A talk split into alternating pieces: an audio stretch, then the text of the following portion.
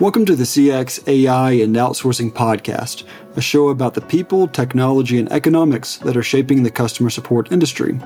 My name is John Walter, and today we have a conversation with Cory Pinegar, the founder of Teem, spelled T E E M, which helps companies find and retain high quality international talent. Let's get started.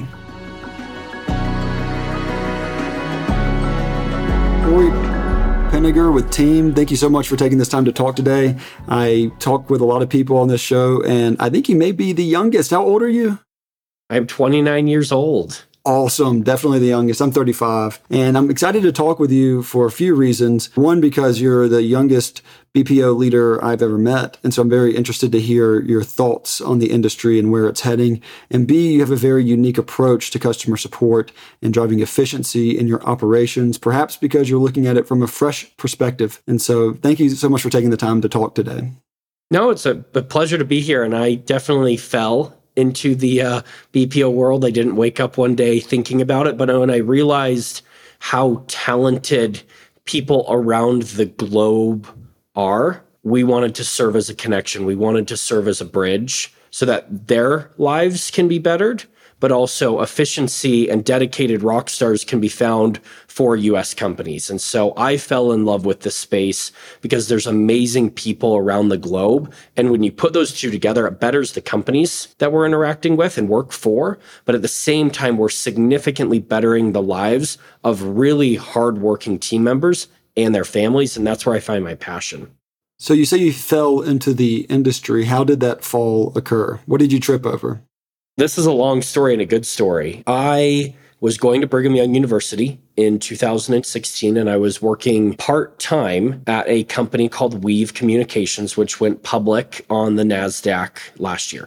And when I was there, it was a 50 person team or less. And in December of 2016, the venture capital firms that were backing Weave went to the leadership team and said, Hey, you need to cut 30 to 40% of your headcount or uh, you all are out of the C suite. They were just burning too much money. It was a VoIP system for medical practices. And to be honest, John, it worked half the time. So there was high cancellation rates. I managed the returns department at that point. So it was a really fun job. And they approached me and one other person, Casey Henson, who worked there, and said, Hey, we've got a division of the company called Recall Solutions. And would you be interested in purchasing it from us?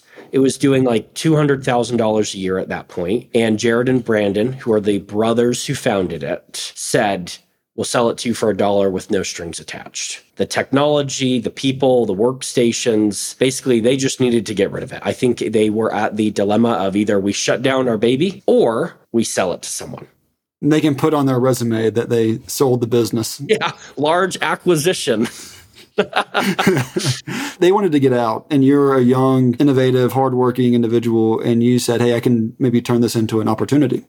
And I went I went to my dad who I really respect in business and life and I was like, "Dad, listen, there's this great idea. I have a chance to buy a company. We're going to do overdue patient recall for dental appointments." And he's like, "This is the worst idea I've ever heard of." And that was my motivation to purchase the company to say, "Hey, I'm going to prove him wrong." and we're going to make this company into a success. And so that was six and a half years ago. And over the course of that time, we've added thousands of practices to the company. The company today is named Reach, and uh, we've been lucky to grow. And we initially had our service center, our contact center based in Lehi, Utah, which is like 20 minutes south of Salt Lake City. And when COVID took place, wages anywhere in the United States just went through the roof. And at the same time, retaining team members became nearly impossible. And the silent killer to any business that does not show up on a P&L is the attrition of team members. And so we started hiring our first batch of overseas team members in Argentina and Brazil. It went unbelievably well. And the reason it worked so well for us or what made us unique is we went to BYU Pathways, which is a division of Brigham Young University, and they allow students in Latin America to go to the same university level courses that I did and earn a certificate and earn a degree. And so we were hiring people who already had spoken English for four years at a minimum, but sometimes most of their life, and also had passed rigorous courses So these were not lightly educated people who were undedicated to a career. We hired the first two people and it blew my mind with how eager and dedicated and consistent they were. And so we just began as we had attrition in our US contact center to backfill with people in Latin America. Did you over time and, and just completely replace the domestic? Yeah. Today we're almost null on domestic contact center reps our managers are overseas and that's where the my mind frame shifted i had and i'll be the first to admit a negative perception of what overseas work and talent was i thought you outsourced things because you needed to bring your ebitda up or you needed to keep your costs low I was wrong. I realized that these people, if I'm just really blunt about it, were more dedicated and engaged than the vast majority of our US contact center.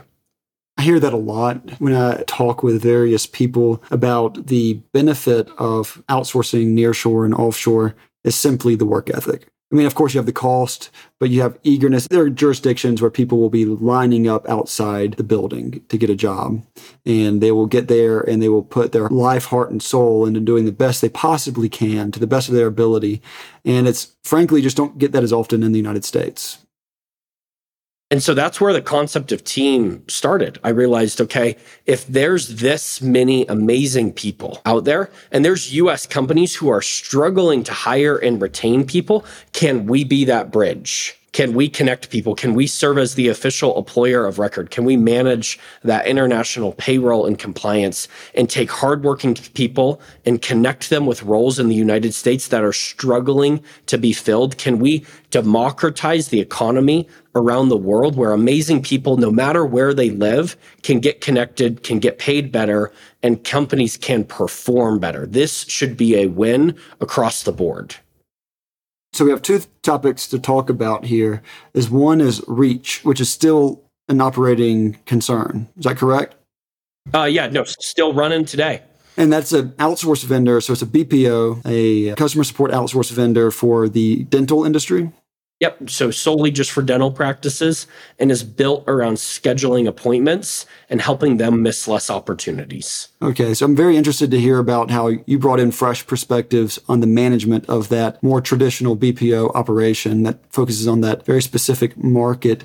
Because I'm sure that you have brought a lot of efficiency that other BPOs would benefit from implementing themselves if they had the wherewithal to, to take those changes to heart. And then, then secondly, let's first talk about Teem. So it's spelled T E E M. And so it helps companies find offshore and nearshore workers and anyone who is not deeply involved in the BPO industry currently. So nearshore is pretty much anything that's um, Western Hemisphere. Offshore is everything else. That's the way I view it. Some people will include South America and offshore, and that's fine. Um, but usually when we're saying nearshore, people are, can typically mean Mexico and Central America and Northern South America. But in anyways, help me understand with Teem what is going on in that operation. So you're still using that principle of trying to select candidates to be potential outsourced workers using the criteria of US based education? Today, all that matters is if they pass our requirements. The vast majority of them do come through the BYU Pathways network. That's a great recruiting tool for us. And to be honest, I know nothing about the formal BPO world. We have a few leaders in our contact center who come with extensive experience, but it's nothing that we talk about. We talk about what's the problem that our clients are facing and how do we create a sustainable company. Something that we're really clear about talking about internally is we don't offshore, we don't nearshore, and we don't outsource anything we have a team. And whether that team member happens to live in Antarctica, Argentina, Alaska, I don't care. We want the right people in the right roles in the right time that are eager to win and align with our core values. And so that we try to look at it, I think because I come with no formalized training and even no college degree, I just want to make sure that we solve the problems that our customers come to us with, that we produce profit healthily as a company, and that we have a happily engaged team. What I call that is shareholder capitalism, where every single part of our wheel is equally taken care of. Now, does that mean everyone is always in sync and equally valued? No. But over the course of years, we need happy customers we need engaged team members and we need to produce profit. If any of those become too out of balance at any point, let's make an example of that. Let's say we begin to push metrics way too heavily on our team where we take the human, we take the empathy out of it. Well, what happens is we begin to attrit team members at a significantly higher rate and our customer service will decline because of it, our CSAT scores. And so then customers begin to cancel. And so I consistently look at that flywheel of our three stakeholders, our three shareholders theoretically within our business and say, how do we keep that well balanced? And that's why we look at our team and say, we don't care where you are. We're going to pay you well. We're going to treat you as humans. We're going to hold you accountable and we're going to give you the tools to do so. But we're going to solve the needs of our customers while creating a healthy and sustainable environment that's not based on anyone. My hope would be if I happened to croak over tomorrow while having my morning coffee, that nothing in the business would change because we've got hundreds of people beyond me that have sustainability within the business. And your outsource workers or team members, uh, or yeah. when you say outside the United States team members, they are providing customer support, but they also have different types of functions. Uh, my understanding is that maybe virtual assistants and engineers and things of that nature also.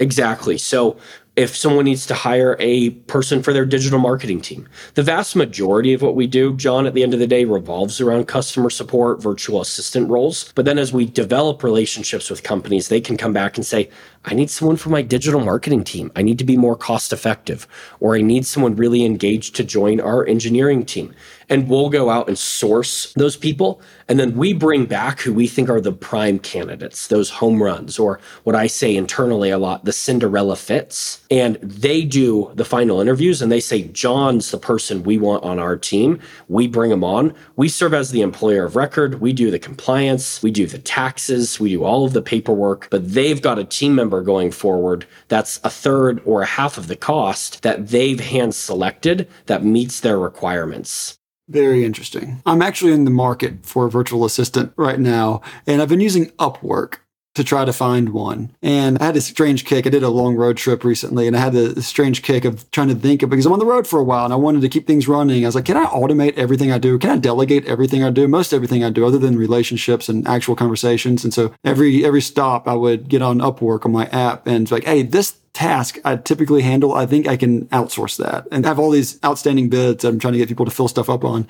And I'm starting to think, hey, I just might want to hire a virtual assistant who can perhaps fill several of those different functions that I was trying to kick off to different people. And what I'm interested in after looking at your website is the aspect of personality, because it seems that you do some type of personality screening to see if an individual, in addition to their language and basic functionality with knowledge, you also look at their personality to make sure that they are a good fit for the role that's being selected. Can you dive into that a little bit? Because Upwork does not even come close to scratching the personality surface. In fact, you're probably going to, the Upwork person that you're hiring is probably going to delegate it to their cousin or something to do the work when all is said and done. No, it's a really good question. I think personality or core values, culture is a huge part of a business because if you don't jive, if you don't align with the people that you work with, it's going to be tough. And so we look at different assessments similar to DISC, where we say, are their strengths compatible? And we're bringing that data. We're not making the decisions, but we're looking at, okay, what does John enjoy? He enjoys building relationships, he enjoys closing deals. Well, there's paperwork behind that. And there is calendaring, there's admin duties behind that. Let's bring someone in who has what we would call stable supporter characteristics that they hold down the fort. They don't want to be out there hunting for the next big deal. They want to be the consistent stake in the ground that provides stability for a business going forward. And there's four or six main characteristics that people score at. And there's some that I score in the 30s, 40s, and 50s in. And there's others like relationships and vision that I push the 70s and 80s on. I need a team that balances me. And so when we go find a team member, as if we were doing it for John, we would look at, okay, what are his core strengths? We need a team member that actually helps balance that. And then bringing the soft skills where you also communicate and enjoy working together. You just can't put your thumb in the air and say, Hey, we hope this works. They interviewed well. We need to do data and use data to actually align those relationships so that we can come with logic and say, yes, their resume lines up. Their English is great. Their internet speeds are what we want, but then they also balance you. And here's how those two line up. Do these three or five interviews. Who's the best one for you?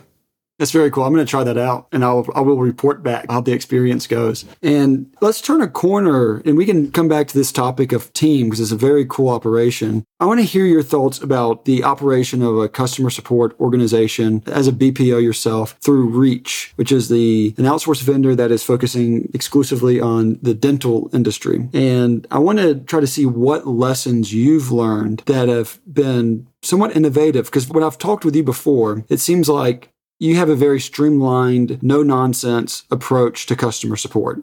You've cut out all the stuff that may be unnecessary that legacy BPOs may have just brought with them over the decades. And let's just start, for instance, with a on-site premise. So I am just assuming all of your workers are remote. You don't own any real or rent any real estate. We have no physical operations in the entire world. Yes, and I'm, I'm, sure even just the thought of having a building is um, almost laughable in your mind, just considering the, the time period when you entered into this industry. It is an interesting thing because we do occasionally have clients who insist on premise support, but then they typically end up complaining about the cost of on-premise support. And if they start with on-premise support, it usually will migrate to at least a significant portion of it becoming work from home. And so, what does that look like for you for remote work for your team? Yeah. So, first and foremost, we are on both of our brands an entirely remote based company. Do I believe across the board that that is the perfect solution? No. And I want to be really clear that having an on prem company, as John mentioned, comes with an enormous amount of increased costs. We've lived and breathed that the reason that we're remote is we looked at our needs as a business and we looked at how can we find the right team member, whether they're in Jamaica or Argentina, and within Jamaica, if they're within a city outside of Kingston, if we find the right team member and we can't bring them in, having an on prem or physical location narrows in that hub and spoke model or that hub that we can operate on. And so we realized that we valued having the right team member and having someone also who statistically thrives in a remote environment. And so we know when we're going to hire someone, we need to hire someone who enjoys that. There's other people who have the itch for work. And so what I don't want this to be is, hey, remote is the only way to go. Absolutely not. What are your needs as an organization? If it is correct to stay remote, my caution would be hire people who thrive in that world. You can hire sales team members who need that in person energy and they're not going to be the right fit for your brand going forward. And so for us, we valued that and we've built our business around it. And again, going back to what I said earlier, is we've never even been to a BPO conference. We've always just come back to what do our customers need? How can we solve it as efficiently as possible without a bunch of burdens and steps. And since we didn't have experienced or seasoned BPO leaders in our business early on, we built the stack based on needs, not on what pre-existed or what was used before. The only goal was to be as efficient and as simple as solving our customers' needs as possible. And because of that, we've created a really lean tech stack and a really lean management team. And I think we've cut out some of the BS. And because of that, we've also been able to cut out some of our cost and pass that mm-hmm. along to our customers. Can you give an example of some unnecessary practices that you've maybe not unnecessary, but maybe not optimized approach to BPO management where you've been able to innovate a little bit? If I recall correctly, we talked, it's been months since we had our initial conversation. And I believe you said something about the billing is done differently. Oh, yeah. So our billing's completely automated. At the end of the month, based on usage, there's a bill that's automatically charged to customers on file. Either we hold an ACH or a credit card and it sends them a sales receipt. We won't even sign up a customer unless we have a payment form that's been validated on file. So if someone said, Hey, we'll pay you in 30 days if we send you an invoice, they wouldn't be allowed to sign up. I just don't want to chase down money. And we're even moving to a model now. We build in arrears now where we get actually paid the majority up front. We were a bootstrapped and still are a ownership team owned business. We're not venture backed. We're not private equity backed. And because of that, you get a deal for 100 seats and a couple million dollars early on. And you realize, whoa, this is expensive to grow. I've got to hire the team. I've got to buy the equipment. I've got to get the services rendered. And then, oh, they were going to pay me 30 days after that. You could be 90 or 120 days in of cost before you're even looking at the first check. And so we've tried to switch that model back and say, hey, if you want to move forward, great. We're going to bill that first month up front so that we're not getting our skis or our finances ahead of ourselves early on, where we can purely focus on solving the needs of our customers and delivering a great product instead of, okay, we've got X amount in the bank account. How do we make this work? I don't want that to be of concern. And then every month going forward, they're billed automatically where we know what we're bringing in so we can focus on delivering a consistent solution, not just making it to the end of that payday. And the purpose of practices like this is to truly streamline your organization because doing it the traditional way where you produce an invoice, send out the invoice, check comes in, you cash the check and all of that happening, or I'm sure it's wire transfers, you know, large sums, but it takes time. It takes time from somebody that you have to hire and it adds up. Are there any other practices that you consider more streamlined than traditional approaches? Again because i've not worked in a another scenario i actually don't know how to compare the apples to oranges um, we're trying to automate as much as we possibly can when we're hiring recruits even before they're applying and being looked at by a recruiter, they're going through a typing test. They're going through an internet test. They are going through actually an accent grading test. And only that 5 to 10% who makes it through this vast portfolio is then being reviewed by a recruiter. What I don't want to do is set up an interview with John and then realize, oh, he doesn't meet our requirements or his internet speeds are not what they need to be again, so that we're looking at that top 10, top 5% and saying, okay, now how do we align your personality? What do we think about your soft interviewing skills? But when you make it to our recruiting team, you have passed all of our checks. And if not, we're going to let the applicant know, hey, you were great until we tested your internet speed but if you ever do upgrade that in the future, we encourage you to apply again and to come back into this process. This is not a, hey, sorry, you didn't pass. This is, we believe that people should be given additional opportunities and also the feedback that they deserve that takes them to the next level. And one final topic I just want to jump into real quick is when it comes to your thoughts on artificial intelligence. I'm just not sure if that's a topic that you've um, contemplated much, but I'm, I'm curious just to hear your thoughts on where you think the industry is going when it comes to conversational AI becoming very advanced and the role of humans and outsource vendors over the next five years. So I think what we are seeing today will completely transform the service industry. Do I completely understand how that will change our business models yet? No. But what we spend a lot of time internally doing and even training courses that we offer are on these systems so that our team members are educated. We're encouraging them to use them in scenarios to help them think through process, to help them think through solutions, to write a email back to a customer that comes in extremely fiery and to give them some places to start. Or we just did a training with our copywriting team for marketing emails the other day, and we'll type in an initial rubric of thought of problems that our practices are facing and say, brainstorm copy with me. We're just going to be that much more efficient. So, do I know how it transforms our complete market or customer place right now? No, I wish I did. But I know in every facet of our business and in every facet of almost everyone's, using it to operate more efficiently going forward is essential. every week I write a Slack message to our team, whether it's a story on motivation or whether it's soft skills. Oftentimes I will tinker around with different thoughts and different ideas within OpenAI, and it helps me get some good ideas out there, but also do this in 30 minutes instead of brainstorming six articles and picking one, but they each take me an hour to write on paper. And so right now where we're using it is just to make our legs run quicker to get solid thoughts. And then we're taking it that last mile. But there's so much momentum in the AI space right now. We do not want to turn a blind eye to it because if we're just continuing to push and tinker, we believe it puts us ahead. And it eventually could help us transform our businesses in ways that we may not even see today.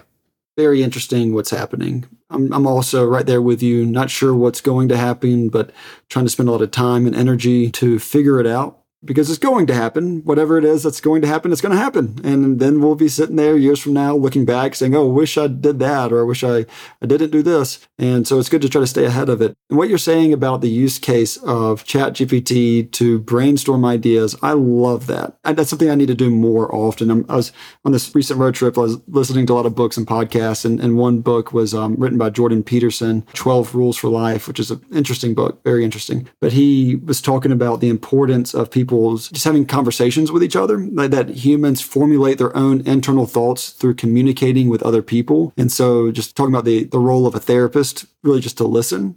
And it's interesting how ChatGPT has been regarded as some as a form of therapist, where it's something you can talk to and express yourself, and it will have somewhat of a conversation back with you. So even if the words that the large language model gives back to you aren't always pristine or perfect, just the process of having that conversation, even with a robot, really does a lot to help organize thought. It's a ping pong board where you can hit things back and forth, and then you eventually say, hmm, on my 12th rerun of something that I'm narrowing in on, that's the home run. That's what we need to talk about. Very cool. Yeah, I'm, glad you said that because I, I neglect that technology in that regard. I don't use it enough for that purpose when I should. Well, awesome. Well, Cory, thank you for taking the time to talk today, man. Are there any final thoughts that you want to share before we close out? Just really appreciate the time, appreciate the opportunity to even be in this industry. We consider ourselves lucky and we're just looking forward to moving forward solutions, treating team members well, and, and building something that builds a, a legacy for a lot of people. Awesome. Cory, thank you, man. We'll be in contact. Thanks, John. Special thanks to Cory Pinegar for taking the time to talk today and to you for listening to this show. I've enjoyed all these conversations I've had so far, and I appreciate you tuning in to listen along with me. Anyways, have a good one, and I'll see you next week.